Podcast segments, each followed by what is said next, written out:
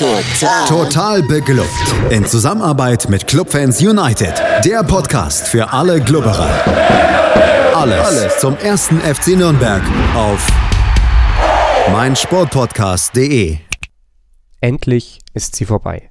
Die Tragödie rund um den Fußballer Baccariata, in der er die zentrale Figur und doch handlungsunfähig war. Vorbei ist auch die Farce, die der erste FC Nürnberg in dieser Tragödie aufführte.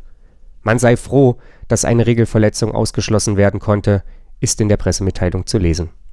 Mir fällt es schwer, das zu glauben. Zu groß war die Rolle, die man im Fall Jatta spielte, zu treibend waren die Bemühungen des Klubs. Werter 1. FC Nürnberg, du hast mich in den letzten vier Wochen vor eine ernsthafte Prüfung gestellt. Wie viel kann eine Fanliebe ertragen? Ich weiß nun, viel mehr ist es nicht. Zumindest nicht die meine, und darum möchte ich ein paar Worte loswerden.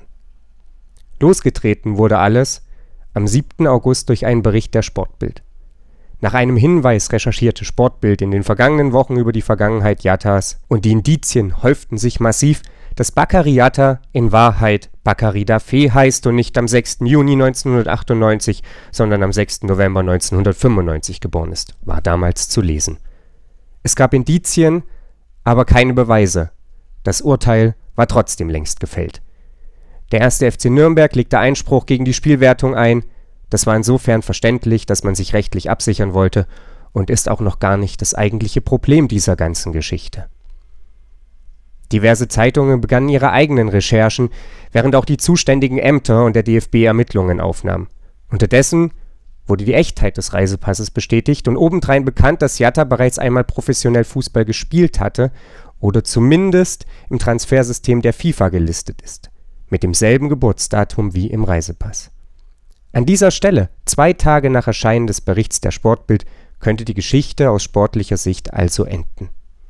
Die Wahrscheinlichkeit, dass sich der HSV eines Vergehens schuldig gemacht hatte, war offenbar äußerst gering, und nur das war für die Spielwertung aus sportrechtlicher Sicht von Belang.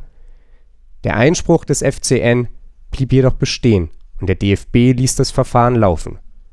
Das Verständnis für die Handlungen des Klubs wurde geringer. In der Zwischenzeit spielte Jatta weiter für den HSV, der sich fragen lassen musste, ob das nicht zu riskant sei. Das muss man sich einmal überlegen. Es ist zu riskant, aus wirtschaftlicher Sicht einen Spieler aufs Spielfeld zu bringen. Der Spieler durchlief den leider zu erwartenden Shitstorm von rechts. Später auch noch ein Pfeifkonzert in Karlsruhe. Bochum und der KSC legten ebenfalls Protest gegen ihre Niederlagen ein und noch immer kam keine Ruhe in die Sache. Der FCN reichte am 30. August seine Begründung des Einspruchs beim DFB ein und versagte erneut in der Kommunikation.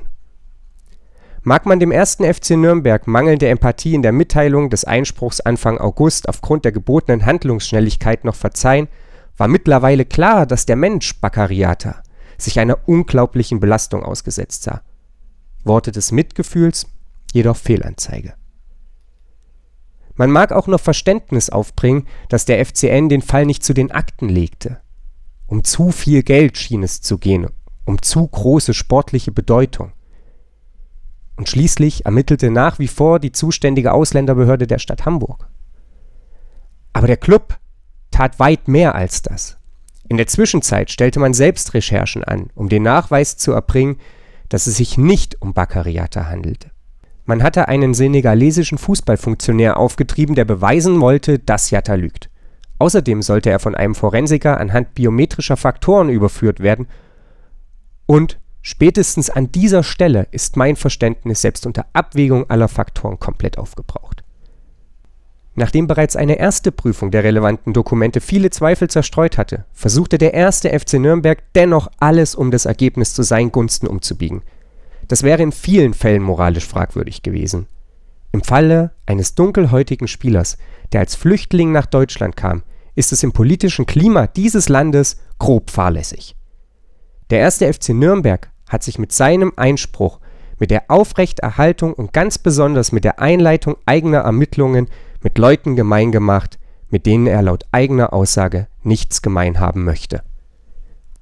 Ein Statement, in dem man betont, für außerordentliches Engagement gegen Fremdenfeindlichkeit und entschlossen für Integration und interkulturelle Verständigung einzutreten, sich auch künftig für diese Werte stark zu machen und sich gegen populistische oder parteipolitische Vereinnahmung vehement zur Wehr zu setzen, ist aller Ehren wert.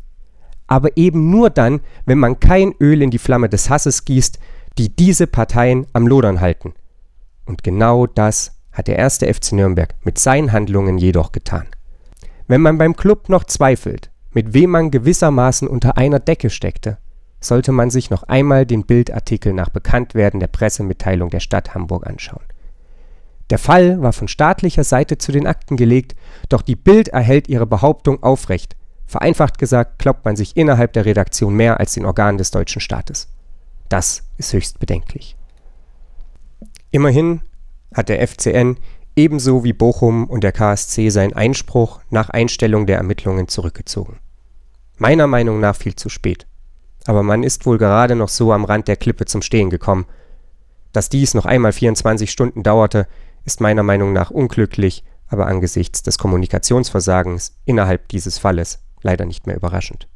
Fußballvereine dieser Größe haben eine gesellschaftliche Verantwortung. Natürlich müssen sie und ihre Verantwortlichen sich absichern und ihre Interessen wahren. Aber wo hört die Interessenswahrung auf? Wäre ein Rückzug nach dem erbrachten Beweis der Gültigkeit des Reisepasses nicht möglich gewesen? Hätte man nicht einfach die Ermittlungen der Stadt Hamburg abwarten sollen statt vermeintliche Kronzeugen in den Zeugenstand zu rufen? Der erste FC Nürnberg hat frühere Abfahrten aus diesem Wahnsinn verpasst und am allermeisten Menschlichkeit vermissen lassen. Auch wenn im Fußball Dinge schnell in Vergessenheit geraten, hat der erste FC Nürnberg seinem Image mehr geschadet, als mögliche drei Punkte überhaupt zum Vorteil hätten gereichen können. Man hat auf dem Rücken eines Spielers versucht, eine sportlich verdiente Niederlage in einen Sieg umzudeuten und sich trotz dünner Beweisdecke im Stile eines bockigen Kindes immer weiter darin verrannt, dass man im Recht sei. Ich bin froh, dass es der erste FC Nürnberg nicht ist. Ich bin froh, dass dieses Schmierentheater ein Ende hat. Ich bin froh, dass Baccariata nun wieder halbwegs ungehindert Fußball spielen kann. Ganz los wird er diese Geschichte jedoch nie wieder werden. Wer das glaubt, unterschätzt rassistische Ressentiments in Deutschland, für gewisse Teile der Bevölkerung wird Jatta immer derjenige sein, bei dem man nicht genau weiß, wie alt er ist und ob er überhaupt hier sein darf. Der erste FC Nürnberg schließt die Pressemitteilung zum Rückzug mit folgenden Worten. Wir bedauern es sehr, dass die Diskussion um Baccariata in den vergangenen Wochen besonders emotional geführt wurden. Die Anfeindungen gegen ihn wie auch die populistische oder parteipolitische Instrumentalisierung verurteilen wir auf das Schärfste. Wir wünschen Baccariata alles erdenklich Gute. Herr Jatta, ich möchte ein paar Worte hinzufügen. Es tut mir aufrichtig leid, dass mein Verein sich durch die Behauptung der Sportbild verleiten ließ, Sie an den Pranger zu stellen und Sie wie eine Sau durchs Dorf treiben zu lassen. Ich bedauere, dass sich durch den Einspruch jene im Recht sahen, die weit rechts stehen, aber eben nicht im Recht sind und Sie darunter zu leiden hatten. Ich hoffe, Sie verzeihen dem ersten FC Nürnberg seine Fehler und präsentieren damit die menschliche Größe, die er selber nicht zeigen wollte. Total. Total beglückt. In Zusammenarbeit mit Clubfans United. Der Podcast für alle Glubberer. Alles, Alles zum ersten FC Nürnberg auf meinsportpodcast.de. Willkommen bei meinsportpodcast.de. Wir sind Podcast. Wir bieten euch die größte Auswahl an Sportpodcasts, die der deutschsprachige Raum so zu bieten hat. Über 20 Sportarten. Mehr als 45 Podcast-Serien. Über 9000 veröffentlichte Podcasts. Und über 5 Millionen Podcast-Downloads. Allein im Jahr 2018. Wir sind Podcast. Wir sind meinsportpodcast.de. Wie baut man eine harmonische Beziehung zu seinem Hund auf? Puh, gar nicht so leicht. Und deshalb frage ich nach, wie es anderen Hundeeltern gelingt, beziehungsweise wie die daran arbeiten.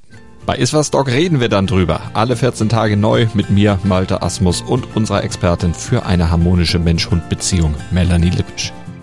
Iswas Dog mit Malte Asmus. Überall, wo es Podcasts gibt.